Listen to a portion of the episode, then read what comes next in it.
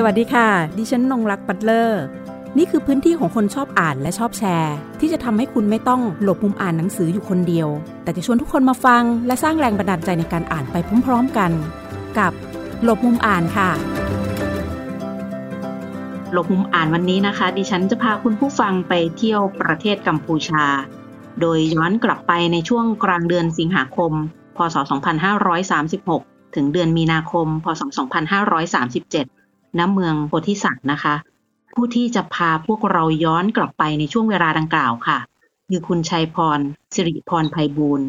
ท่านเป็นนักธรณีวิทยานะคะ ชาวไทยที่เคยไปทำงานค่ะ เป็นนักสำรวจแหล่งน้ำบาดาลในศูนย์อพยพชาวเขมรตามชายแดนไทยกัมพูชา ในช่วงเวลาดังกล่าวนะคะ แล้วก็เรื่องราวต่างๆ ตอนนั้นล่ะค่ะ ก็ได้ถูกนำมาถ่ายทอดเอาไว้ในหนังสือที่มีชื่อว่า 6 เดือนในเขมร ซึ่งงานเขียนเล่มนี้นะคะ เขียนแล้วก็ถ่ายทอดโดยคุณชัยพรสิริพรไพบูลย์ค่ะ ในช่วงที่อยู่ในเขมรตอนช่วงที่เข้าไปเนี่ย เป็นวันที่ 16 สิงหาคม พศ 2536 และเป็นวันแรกที่ผมเขียนบันทึกรายวันเหมือนไดอารี่นะจดโน้ตไว้ตั้งแต่วันนั้นจนกระทั่งบัดนี้นะต่อเนื่องเลย ซึ่งก็การบันทึกต่างๆเนี่ยผมก็จะมีบันทึกการแนวบันทึกผมจะมีอยู่สองแนวคือเป็นเรียกว่าถ้าภาษาอังกฤษเรียกว่า time log กับ distance log คือ time log คือช่วงเวลา อย่างเช่นออกจากบ้านเวลาไหนไปไหนอะไรอย่างเงี้ยแล้วก็ระยะทางต่างผมก็บันทึกแล้วก็บันทึกเหตุการณ์ที่เกี่ยวข้องมา ซึ่งก็ทำทุกวันทุกวันจนกระทั่งตอนที่ผมเข้าไปในเขมรในช่วงปีนั้น ผมจะอยู่ที่เมืองโพธิสัตว์ ซึ่งอยู่ระหว่างกลางระหว่างชายแดนไทยแถวปอยเป็ดแถวตาพยาสมัยนั้นกับกรุงพนมเปญประมาณครึ่งทางสักร้อยเกือบสองร้อยกิโลเมตรจากพนมเปญไปทางเหนือเพราะฉะนั้นการสื่อสารซึ่งสมัยก่อนเนี่ยโทรศัพท์ปกติใช้ไม่ได้อยู่แล้วนะครับ ยกเว้นโทรศัพท์ i4 70 ที่แบบกระเป๋าหิ้วอะต้องมีเสาอากาศสูงๆแล้วก็จดหมายเนี่ยก็เขียนเป็นหลัก ซึ่งการที่ผมจะเขียนจดหมายเนี่ยผมไม่สามารถส่งได้ทุกวัน ประมาณทุกๆ สัปดาห์เนี่ยจะมีเจ้าหน้าที่จากพนมเปญเดินทางผ่านมานะเราก็จะฝากจดหมายไปที แล้วเขาจะเอาไปส่งที่อารัญญประเทศพวกนี้นะซึ่งทำให้จดหมายของผมเป็นจดหมายที่ยาวมากๆ ซึ่งผมก็เขียนบันทึกลงในสมุดโน้ตแล้วก็บันทึกลงในโปรแกรมในคอมพิวเตอร์สมัยนั้นก็จะใช้โปรแกรม CU Writer พวกนี้นะครับหรือ WordStar ซึ่งก็ปัจจุบันเนี่ยบางไฟล์ยังอ่านไม่ได้เพราะมันฟอนต์มันไม่เข้ากัน แต่ก็ยังมีบันทึกแล้วก็ถ่ายรูปไปด้วยนะฮะแล้วก็ก็ลักษณะการบันทึกก็จะเอาตั้งแต่เหตุการณ์ส่วนตัวไปเลยและกับสิ่งที่เราได้ไปสัมผัส ไม่ว่าจะเป็นการสอนเอ่อขอเกินหน่อยหน่อยแล้วกันนะก่อนที่ผมจะเข้าไปทำงานในเขมรเนี่ย เอ่อประมาณปีสามหนึ่งสามสองตั้งแต่นั้นเป็นต้นมาเนี่ยผมไปสำรวจน้ำบาดาลให้ศูนย์อพยพที่อยู่ตามชายแดนที่อยู่ในฝั่งไทย ไม่ว่าจะเป็นไซเคที่ตราดโอเตาที่ศรีสะเกดแล้วก็ไซทูทีเอเนี่ยสองสามแปดเนี่ยที่อยู่ที่ตาพยาในสมัยก่อนนะก็ทำให้เขาเชื่อใจผมว่าว่าผมสามารถช่วยหาน้ำได้เขาก็หลังจากที่เขมรเลิกลบกันอะเขามี มีการตกลงในปี 2534อันนั้นน่าจะเป็นที่กรุงปารีสนั้นเขาเขมรสามฝ่ายเขาเจรจาหยุดลบกัน แล้วก็พอหยุดลบปุ๊บเนี่ยเขาจำเป็นจะต้องเอาคนกลับเข้าไปประเทศนะฮะซึ่งการที่จะเข้าประเทศเนี่ยมันจะต้องไปหาที่พำนักซึ่งเป็นที่พักพิงชั่วคราวตามเมืองต่างๆเขาก็ให้ผมไปทำงานต่อที่นั่นด้วย ก็ไปหาน้ำเช่นกันแล้วก็ในระหว่างนั้นเอง ก็ซึ่งเดิมนี่จะเป็นของ UN b r o นะ United Nations Border Relief เป็นคนดำเนินการหลัก พอย้ายไปทางหมิงก็จะเปลี่ยนให้เป็นองค์กรก็เรียก Concern ซึ่งเป็นองค์กรเอกชนนานาชาติของประเทศไอร์แลนด์นะครับเขาก็เป็นผู้ดูแลแทนก็ในขณะที่ไปทำงานให้เนี่ย เราก็มาคุยว่าเราก็น่าจะสอนให้เขารู้จากการสำรวจหาน้ำบาดาลเองเป็น ได้มีความรู้น้ำบาดาลเป็นก็เลยให้ผมเสนอข้อพซ่องไป เสนอทำหลักสูตรการอบรมการสำรวจศึกษาพัฒนาน้ำบาดาลขึ้นมาฮะแล้วก็ส่งไปที่ประเทศไอร์แลนด์ ซึ่งก็ท้ายที่สุดก็ได้รับอนุมัติ ผมก็เริ่มเข้าไปในวันวันที่ 16 สิงหาปี 36 เลยนะครับ อืม แล้วก็เริ่มเขียนมาเรื่อยๆ นะคะ ใช่ใช่ครับ ใช่เขียนเขียนมาอยากจะทราบนะคะ พอจะต้องมาทำเป็นหนังสือ ทำงานร่วมกับทางสำนักพิมพ์อย่างไรบ้างคะเออในการต้องก่อนหน้าคัดเรื่องก่อนหน้าเนี่ยคือคือเนื่องจากมันเป็นเหตุการณ์ที่ผมอาจจะนึกหัวข้อในสิ่งที่เกี่ยวข้องอะคือตั้งแต่แรกอย่างเช่น ตอนที่หนึ่งก็ครูเท้าเปล่าผมก็ให้เห็นสภาพการทำงานของผมนะหรือเวลาไปสำรวจเจอดงระเบิดอะไรต่างๆเนี่ยผมก็เขียนเป็นเรื่องแหวกดงระเบิดเลยเออประกอบกับก่อนหน้านั้นเนี่ยประมาณปี 33 ผมไปเรียนไปอบรม นักมกุเทศก์กับมหาลัยศิลปากร ซึ่งเก่งด้านโบราณคดี ซึ่งผมก็ศึกษาประวัติศาสตร์ศิลปะเขมรมาด้วย ก็ทำให้ผมสนใจมากขึ้นฮะไปเจออะไรผมก็พยายามศึกษาแล้วก็เชื่อมโยงไปทางลักษณะธรณีวิทยาอะไรพวกนี้ฮะรวมทั้งน้ำบาดาลด้วยก็เลยรู้สึกสนุกอะก็เลยเขียนบันทึกเป็นส่วนๆไปนะว่าเรื่องอะไรครับ ก็ในเล่มนี้ก็จะมีเรื่องราวนะคะ เป็นส่วนๆเป็นครับบทให้พวกเราได้เข้าไปอ่านกัน ก็มีทั้งหมด 16 ตอนด้วยกันนะคะ ครับครับผมครับโอ้บรรยากาศที่เขมรในช่วงเวลานั้นนะคะ ในฐานะที่ทางคุณชัยพรเข้าไปนะคะ ในเรื่องของการช่วยสำรวจแหล่งน้ำบาดาลนะคะ ผู้คนสังคมเศรษฐกิจการเมืองนะคะ แล้วก็เรื่องกับระเบิดนี่เป็นสิ่งที่เราค่อนข้างจะเป็นโอ้ภาพต้องที่เราต้องเป็นต้ภาอพงต้องจำระวังของเราค่ะระวังในอย่าตอนงนั้นสูเป็งนยังสุดไงเลยบ้างคะบรรยากาศความปลอดเอภัยอค่ะเอาเอาเอาดูผู้คนก่อนนะฮะค่ะก็ขนาดว่า ก่อนที่ผมเข้าไปไม่กี่เดือนเนี่ยเขาห้ามมีการบันเทิงเลยห้ามเต้นรำห้ามอะไรทั้งหมดเลยนะเขาเพิ่งมาเปิดตอนที่ผมผมเข้าไปค่ะเวลาที่ผมก็แปลกใจมันมีมันมีอยู่ครั้งอะที่ทางจังหวัดโพธิสัตว์เขาจัดงานกีฬาดนตรีระหว่างพัตบองกับโพธิสัตว์ซึ่งก็มีการชกมวยและมีดนตรี ผมรู้สึกสะท้อนใจมากเลยเวลา ผู้คนที่ไปดูดนตรีเนี่ยหรือมวยเนี่ยเขายืนนิ่งไม่มีเฮฮาเลยนะ ไม่มีตบมืออะไรเลยพวกผมรู้สึกโอ้โหสะท้อนใจมากแสดงว่าเขาถูกกดดันมามามากๆทีเดียวแต่ส่วนเรื่องการเรื่องกับระเบิดเนี่ยเนื่องจากอย่างที่ผมอยู่เนี่ยคือโพธิสัตว์มันจะมีอย่างหมู่บ้านสวายดงแก้ว ซึ่งอยู่เป็นรอยต่อระหว่างพัตตะบองกับโพธิสัตว์นะจริงๆมีสะพานใหม่นะที่ถนนออสเตรเลียไปสร้างใหม่เอี่ยม แต่ไม่มีใครข้าม เพราะว่าแต่ละฝั่ง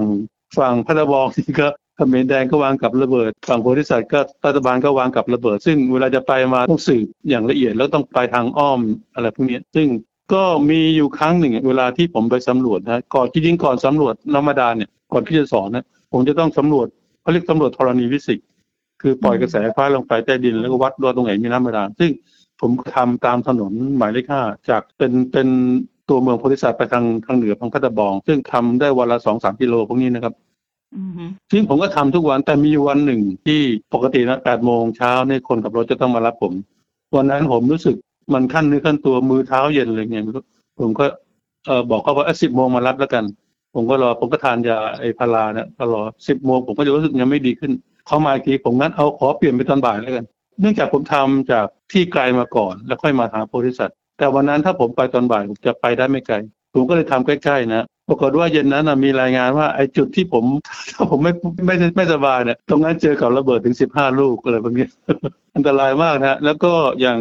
กับระเบิดเนี่ยมันจะมีสองอย่าง มันจะมีกับระเบิดส่วนบุคคลอันเล็กๆนะฮะอันขนาดสักฝ่ามือเนี่ย อันนี้ส่วนใหญ่แล้วไม่ไม่ทำให้คนตาย แต่ว่าจะทำให้ขาขาดนะอืมก็เต็มไปหมดเขาวางกันไปจนกระทั่งมันหลายรุ่นอะจนกระทั่งจำไม่ได้แล้วมันอยู่ตรงไหนหมู่บ้านสวายดวงแก้วเองเนี่ย เขาคาดว่ามีเป็นหลายตันแหละซึ่งอาจจะมากที่สุดในโลกสมัยนั้นเลยจนกระทั่งกู้ไม่ไหวต้องทำป้ายกั้นไว้นะครับนอกจากนั้นก็มีกับระเบิดขนาดใหญ่ที่เป็นระเบิดสำหรับรถถังรถยนต์ขนาดใหญ่ ก็ขนาดเท่าจานใบโตๆพวกนั้นนะอันนั้นเขาจะฝังไว้ในระดับลึกแต่ว่าปกติเขาจะมีเครื่องตรวจวัดโลหะเอ้ตรวจหาโลหะสำหรับหาการระเบิด แต่ว่าเขาก็มีเทคนิคในการฝังหลอกนะคือ เขาจะขุดดินลงไปสักสี่สิบห้าสิบเซนแล้วเอาการระเบิดอันใหญ่วางที่พื้นแล้วก็เอาไม้ค่อยๆวางทับแล้วก็กบด้วยดิน เพราะฉะนั้นเครื่องมือตรวจทุ่นระเบิดจะไม่เจอเลยพวกนี้ซึ่งก็มีเพื่อนชาวแคนาดาคนหนึ่งโดนตูมขาหักพอดีรถเขาเอาเสริมเหล็กด้านล่างก็เลยไม่เป็นไรแต่คนจีนที่ที่ทำงานตรงนั้นก็ตายไปเลยนะครับ นี่เป็นสิ่งที่ระวังแล้วก็มันทำให้เกิดการศึกษาแบบใหม่ของเด็กนักเรียนไปเลยนะครับ ปกติเนี่ยสมุดจดบันทึกการเรียนอะไรพวกนี้สมุดเลึกสมุดจดของเรา ของเรานี่ด้านหลังก็อาจจะเป็นสมัยก่อนก็เป็นสุคูลพวกนี้นะหรือไม่ก็เพลงประจำโรงเรียนเรื่องทำนองแต่ของเขมรไม่เลยเขมรจะเป็นวิธีการดูกับระเบิดต่างๆ ซึ่งผมซึ่งมันมันก็เลยแปลกมากสำหรับเรานะพวกนี้ซึ่งก็ค่อนข้างจะเวลาไปไหนไปไหนต้องระวังนะโดยเฉพาะเกร็ดที่เล่าสักครู่เกี่ยวกับเรื่องสมุดของนักเรียนนะคะที่อ่าอ่าปกด้านหลัง เออครับเป็นวิธีการดูกับระเบิด จนรู้ใช่สึกว่าใช่โอ้ย จริง ๆ ชาวเขมรเนี่ยอาจจะเป็นผู้เชี่ยวชาญในการที่จะดูหรือเฝ้าเฝ้าเชี่ยวชาญมากเลยฮะเออใช่ไหมคะครับอืสมมติสมมติถ้าเราเดินไปริมถนนนะ ถ้าเจอไม้วางเป็นกากบาทนะหรือหินหินเรียงเป็นกลมๆแสดงว่าตรงนั้นจะมี หรือถ้าไปในป่าที่มีต้นไม้ระดับสายตาเขาจะหักเป็นรูปตัวแอลมาพวกเนี้ยก็จะมีแถบนั้นนะครับ แล้วก็ให้ระวังเลยค่ะเยอะผมเจอเยอะมากบางที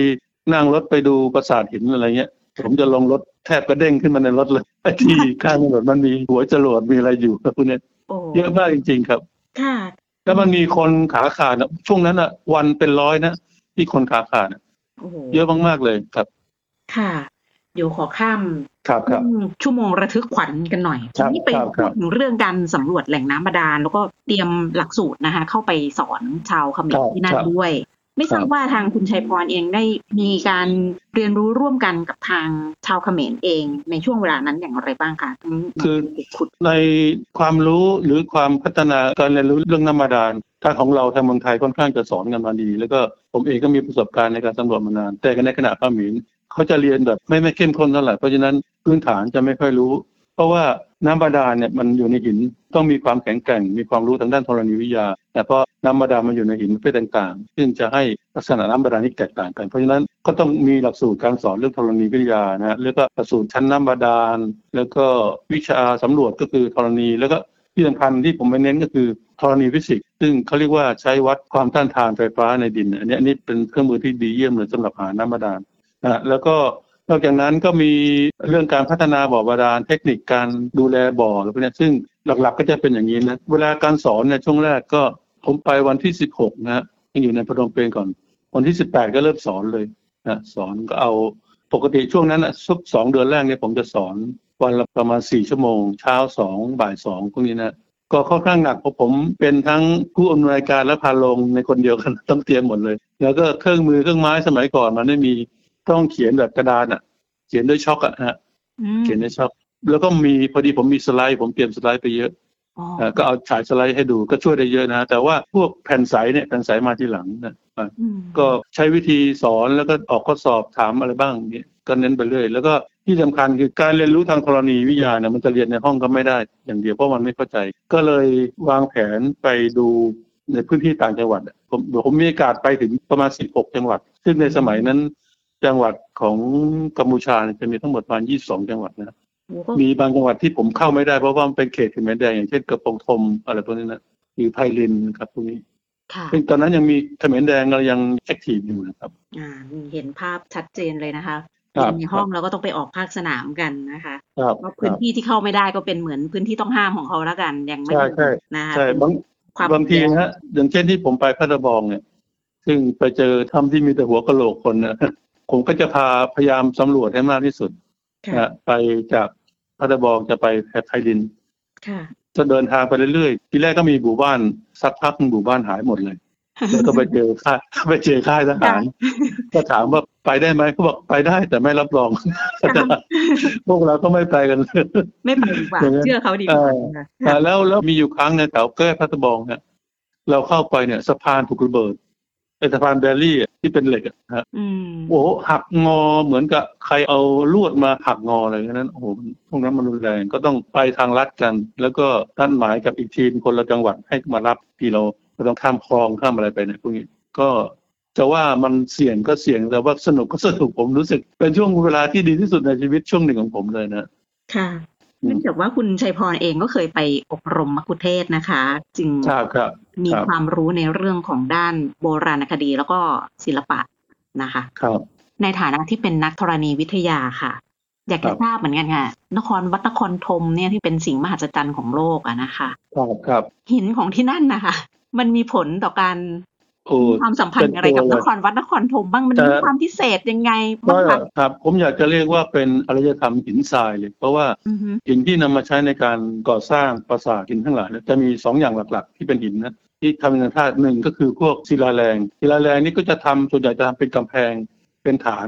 ไม่ไม่ใช่มาแกะสลัก แต่ถ้าเป็นที่ต้องแกะสลักต้องการความละเอียดอ่อน เป็นหน้าบันเป็นทับหลังอะไรพวกเนี้ยนะครับ อันนี้จะใช้หินทรายหินทรายหลักๆ แหล่งที่ชัดเจนมาก ๆ ก็คือแถวพนมกุเลนนะฮะพนมกุเลนที่ว่าภูเขาลินจีที่มีทานและมีการแกะสลักศิวลึงในลำห้วยนะพวกนี้นะครับ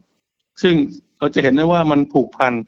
คือช่วงหลังนี้ผมมาทำงานทางด้านสิ่งแวดล้อมด้วยผมเรื่องถ้ำด้วยต่างๆ ผมก็เลยคิดคอนเซปต์อันหนึ่งขึ้นมา ผมเรียกว่าธรณีกำเนิดภาษาอังกฤษผมก็เรียกว่า georigination อันนี้เป็นศัพท์ใหม่ในโลกครับเพราะผมตั้งขึ้นมาเอง คือผมจะหมายถึงว่าธรณีวิทยาเนี่ย มันเป็นตัวต้นกำเนิดมันเหมือนกับแม่พระธรณีผู้ให้กำเนิดต่างๆ หินแต่ละชนิดมันก็มีคุณสมบัติต่างๆ กันมีความคงทนต่อการผุสลายต่างกัน พอมันผุสลายปุ๊บเนื่องจากถูกน้ำถูกความร้อนถูกแผ่นดินไหวต่างๆ มันก็จะเกิดเป็นภูมิประเทศแตกต่างกันพอลักษณะภูมิประเทศต่างกันปุ๊บตัวนี้เองเนี่ยจะเป็นตัวเริ่มเป็นกำหนด ตัวให้กำเนิดทรัพยากรที่สำคัญก็คือพวกดินน้ำลมไฟทั้งหลายทำให้พืชพันธุ์ทั้งหลายมาอยู่ตามที่เขาชอบ บางพืชต้องการที่ชื้นแฉะบางพืชต้องการที่แห้ง และสัตว์ก็มาอยู่ตามอีกทีนะท้ายที่สุดคือมนุษย์นะการใช้ concept อธิบายสิ่งต่างๆรวมทั้งปรากฏการณ์ที่เราเจอในเขมรด้วยก็ค่อนข้างจะใช้วิธีนี้ได้ผลดีมากๆนะเราจะโยงถึงความสัมพันธ์ระหว่างธรณีวิทยากับสิ่งแวดล้อมธรรมชาติ แล้วก็อารยธรรมรวมทั้งสิ่งก่อสร้างของผู้คนโดยเฉพาะปราสาทหินต่างๆเนี่ยเห็นได้ชัดว่ามันเกี่ยวข้องกับหินโดยชัดเจนนะครับ ธรณีกำเนิดอีกเรื่องหนึ่งครับค่ะ นั่นก็คือเรื่องของถ้ำครับเนื่องจากว่าทางคุณชัยพรเองเนี่ยก็เป็นผู้ที่สนใจเรื่องถ้ำมากดิฉัครันบได้เข้าไปชมคลิปที่มีสัมภาษณ์คุณชัยพร แล้วคุณชัยพรก็บอกว่าได้แรงบันดาลใจมาจากหนังสือที่ชื่อว่าเคฟขณะที่ใช่ไปครับใช่ใช่ครับเรียนภาษาอังกฤษที่ British Council นะคะใช่ใช่ครับทีนี้อยากจะให้เล่าความเป็นถ้ำนะถ้ำในเชิงของวิทยาศาสตร์ ในส่วนตัวเองเนี่ยคนทั่วไปถ้ำก็คือสถานที่ท่องเที่ยว ดูลึกลับครับลึกลับไป นะคะเออเชิงวิทยาศาสตร์นะครับเขาจะเรียกว่าจะมีคำศัพท์เฉพาะเลยเขาเรียกว่าถ้ำวิทยา เป็นการศึกษาในศาสตร์ในเชิงวิทยาศาสตร์ ไม่ว่าจะเป็นธรณีวิทยาอุทกวิทยา แล้วก็ศาสตร์โบราณคดี และศาสตร์อื่นๆที่เกี่ยวเนื่องไปทางด้านทรัพยากรสิ่งแวดล้อม หรือสภาพภูมิอากาศอะไรต่างๆเนี่ยมันเป็นความสำคัญค่อนข้างเยอะนะครับเออทราบหรือไม่ว่าปีนี้นะครับ ปีนี้เป็นปีเขาเรียกว่า IYCK หรือ International Year of Caves and Karst คือปีสากลแห่งถ้ำนะครับ ซึ่งกำลังจะเฉลิมฉลองวันที่ 13 เนี่ยที่กรุงปารีสนะครับ จริงๆ ก็จะทำล่วงหน้าแล้วพอดีเจอโควิดนะครับ แล้วก็จะมีประชุมที่ฝรั่งเศสบังเอิญติดโควิดเขาเลยเลื่อนไปปีหน้า แต่ว่าพิธีเปิดพิธีเฉลิมฉลองจะเริ่มวันในวันที่ 13 ผมก็ได้รับเชิญไปด้วย แต่ก็ประชุมทางออนไลน์นะที่เขาให้ความสำคัญเพราะว่าทั้งถ้ำและ karst karst นี่หมายถึงพื้นที่หิน ภูเขาที่เป็นหินปูนเป็นหลักแล้วกันนะคือ มันจะมีถ้ำอะไรอยู่มันมันมีความสำคัญมากเพราะว่ามันเป็นแหล่งน้ำดื่มสำหรับคนทั่วโลกเนี่ยไม่ต่ำกว่าสิบเปอร์เซ็นต์เลยนะครับในส่วนตัวผมวิเคราะห์ด้วยเอ่อน้ำผิวดินบางแห่งมันเป็นน้ำที่มาจากระบบถ้ำเคยไปน้ำตกไซโยกใหญ่ไซโยกน้อยไหมครับ เคยไปค่ะเอ่อกาญจนบุรีหรือเท้าสตูลก็มีน้ำตกทานปิวอะไรพวกนี้นะมีน้ำไหลมากมายตลอดปีตลอดชาตินะหน้าแล้งก็ไม่แห้งนะครับแต่ว่าเมืองการเนี่ยจะมี สมัยที่ไทยลบพม่าว่างั้นน่ะกองทัพทั้งกองทัพผ่านมาหน้าแล้งเขาสามารถไม่มีแม่น้ำสักหน่อย แต่ว่าเขาสามารถใช้น้ำพุได้นี่นี่คือความสำคัญ จะเห็นว่ามันมีประโยชน์มากนะครับ เรื่องเดียวว่าแหล่งน้ำนอกจากนั้นแล้วมันยังเป็นตัวกำเนิดให้เรื่องของการศึกษา เพราะว่าในในถ้ำเองมันมีความมืดมิดนะครับ มีอาหารจำกัดเพราะฉะนั้นสัตว์ภายในถ้ำเนี่ยจะเป็นสัตว์ที่มีลักษณะพิเศษ แต่จะเป็นลักษณะตัวเล็กแข้งขาก็จะยาวผิดปกติ เป็นตาไม่ได้ช้างานก็เป็นปลาตาบอดเช่นปลาตาบอดหรือสัตว์พวกนี้นะครับ เป็นความแปลกๆเวลาที่เราไปสำรวจในเชิงวิจัยเราสามารถมีโอกาสเจอสัตว์สายพันธุ์ใหม่เยอะแยะเลยนะครับแล้วก็ในทางเชิงศึกษาธรณีวิทยาเนี่ยมันไม่ใช่แค่ศึกษาเรื่องแค่ฟอสซิลหินแร่แค่นั้นเองนะแต่เราสามารถประยุกต์ใช้ในเรื่องของการเปลี่ยนแปลงของเปลือกโลกการยกตัวของแผ่นดิน การเกิดแผ่นดินไหวในอดีตการเกิดสึนามิในอดีตโลกเย็นโลกร้อนเนี่ยซ่อนอยู่ในถ้ำทั้งนั้นเลยนะครับ สภาพภูมิอากาศโบราณสามารถศึกษาได้จากในถ้ำนะครับ รวมทั้งระดับน้ำทะเล เมื่อปีที่ผ่านมาวานน้ำแพงได้ยินไหมฮะวานน้ำแพง นั่นก็เป็นทะเลโบราณ ซึ่งปัจจุบันอยู่บนบก ซึ่งอันเนี้ยเชื่อมโยงไปในถ้ำและหินปูนที่อยู่ตามชายทะเล มันมีบันทึกตรงนี้อยู่ มันจะมีเขาเรียกว่ารอยเว้าเว้าทะเลหรือซีนอตอยู่ซึ่งอยู่บนบก นั่นคือระดับน้ำทะเลสมัย5 6พันปีที่แล้ว ซึ่งมันถูกบันทึกไว้ในถ้ำนะเราสามารถเชื่อมโยงไปถึงการเปลี่ยนแปลงของยุคน้ำแข็งสลับยุคโลกร้อน ซึ่งจะมีวงจรประมาณ1นึ่งแสนปีเนี่ยเราสามารถศึกษาได้ในถ้ำพวกนี้นะครับ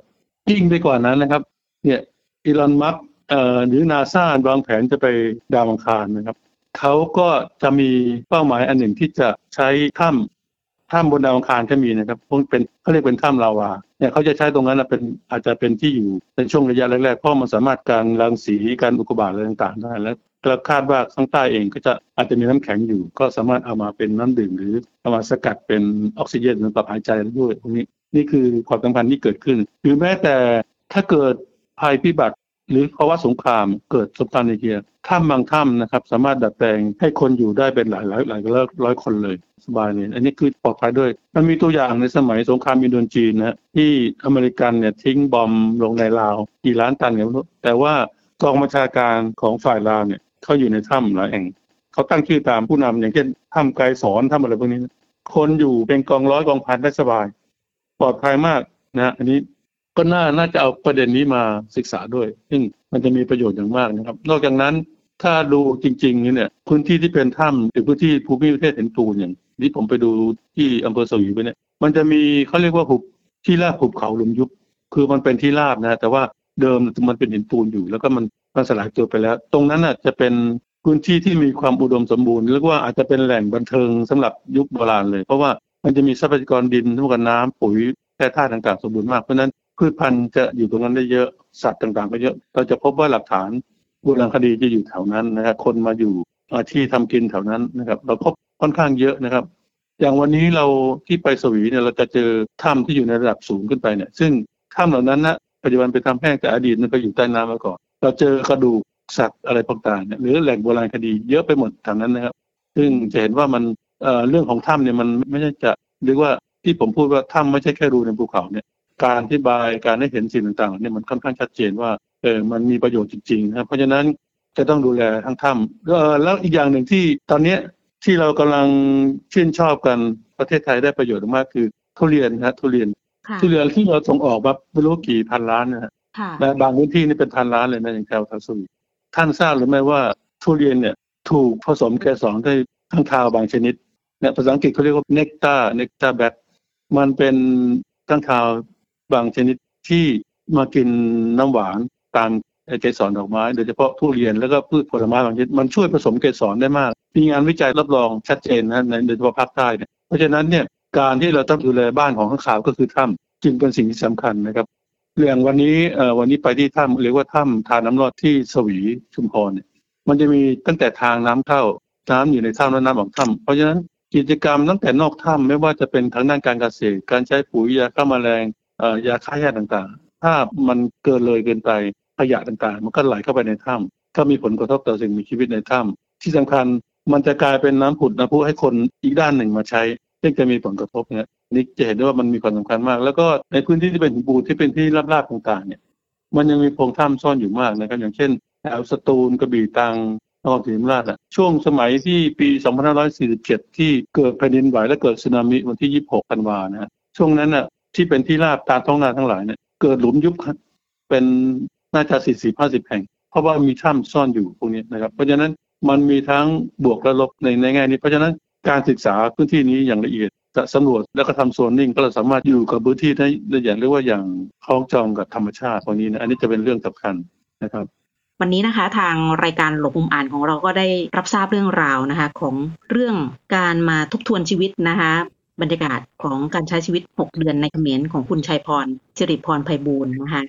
นอกจากเรื่องราวที่เป็นการบันทึกความทรงจำแล้วก็นำมาเรียบเรียงใหม่ให้กับพวกเราได้อ่านแล้ว สิ่งที่เราได้รับทราบเพิ่มเติมนั่นคือในเรื่องของธรณีวิทยา ธรณีฟิสิกส์ธรณีกำเนิดนะคะ เรื่องของสิ่งแวดล้อม ธรรมชาติ อารยธรรม ผู้คนกับระเบิดนะคะ และประสบการณ์ชีวิตในช่วงเวลาดังกล่าว ที่ถ่ายทอดให้พวกเราฟังในวันนี้นะเป็นการทบทวนที่ดีมากๆ แล้วก็เป็นประโยชน์นะส่วนใครสนใจนะคะเรื่องราวใน 6 เดือนในเขมรนะนี้แค่เรียกน้ำย่อยนะคะเวลาเรามีน้อยค่ะก็ดิฉันก็แนะนำว่าให้ไปหาอ่านต่อนะคะดิฉันเนี่ยอ่านจบไปเป็นที่เรียบร้อยแล้วเดี๋ยวดิฉันจะทบทวนอีกรอบนะคะเพราะอยากทำความเข้าใจเรื่องของกรณีฟิสิกส์รวมถึงเก็บบรรยากาศนะคะ ในช่วงเวลาของความระทึกขวัญในการที่ไปตามพื้นที่ต่างๆนะคะ วันนี้ขอบคุณคุณผู้ฟังทุกท่านที่ติดตามรับฟังลงอ่าน สวัสดีค่ะ